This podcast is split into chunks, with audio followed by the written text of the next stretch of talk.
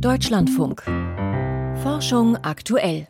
Nicht nur Menschen können krank werden, sondern auch Pflanzen. Und im Lauf der Evolution haben sie sich an bekannte Erreger zwar angepasst, aber wenn ein neues Virus oder ein neues Bakterium auftritt, dann haben gerade Monokulturen ein Problem und dann sind schnelle Lösungen gefragt. Und genau solch eine schlägt nun eine Forschergruppe im Fachmagazin Science vor. Die Kombination der pflanzlichen Abwehr mit dem Immunsystem von Tieren. Volkert Wildermuth berichtet. Eine Pflanze bewegt sich nicht vom Fleck. Das gilt auch für die einzelnen Zellen in Blatt und Stängel.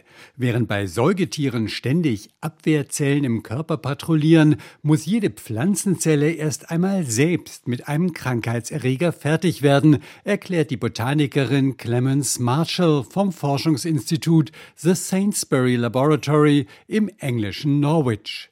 Dazu bildet die Pflanzenzelle mehrere hundert unterschiedliche Proteine, die verschiedene Bakterien oder Viren erkennen. Das führt dazu, dass die Pflanzenzelle abstirbt. So wird der Erreger eingedämmt und kann andere Teile der Pflanze nicht erreichen. Das angeborene pflanzliche Immunsystem ist effektiv, funktioniert aber am besten, wenn es eine große Vielfalt von Individuen einer Art mit unterschiedlicher Ausstattung an Erkennungsgenen gibt. Diese Vielfalt fehlt häufig auf modernen Äckern und das macht die Pflanzen verwundbar. Anders als Pflanzen besitzen Säugetiere auch ein adaptives Immunsystem, das sich mit Antikörpern und Killerzellen schnell an neue Herausforderungen anpassen kann. Diese Eigenschaft will Clemens Marshall auf Pflanzen übertragen. Wir lassen das Säugeimmunsystem für uns arbeiten. Konkret das Immunsystem von Kamelen, denn die bilden besonders kleine und kompakte Antikörper. Andere Forscher haben schon umfangreiche Bibliotheken von Kamelantikörpern zusammengestellt. Wenn nun ein neues Pflanzenvirus oder Bakterium für Probleme sorgt, schlägt Clemens Marshall vor, diese Bibliotheken nach passenden Antikörpern zu durchsuchen. Das entsprechende Gen könnte dann mit einem Abwehrgen der Pflanzen verknüpft werden. We can then wir haben also eine Pflanzenzelle, die mit Hilfe des Kamel-Antikörpers den neuen Erreger erkennt. Und dann gezielt infizierte Zellen absterben lässt. Das ist die Theorie. Erprobt hat sie Clemens Marshall zusammen mit Yorgos Korelis am Beispiel einer Tabakart. Die wurde künstlich mit einem Virus infiziert, das eigentlich Kartoffeln befällt und gegen das Tabak keine natürliche Immunität besitzt.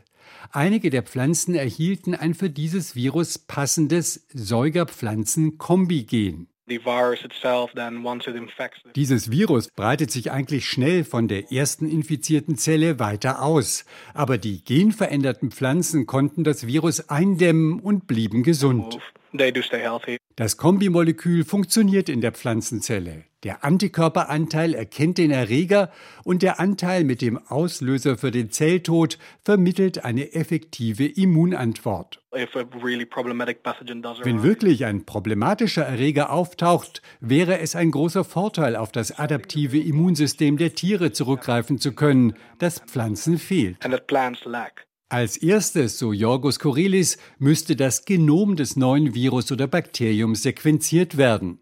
Dann würde man mit Hilfe von künstlicher Intelligenz eine vielversprechende Zielstruktur identifizieren und in der Immunbibliothek aus den Kamelen den passenden Antikörper suchen.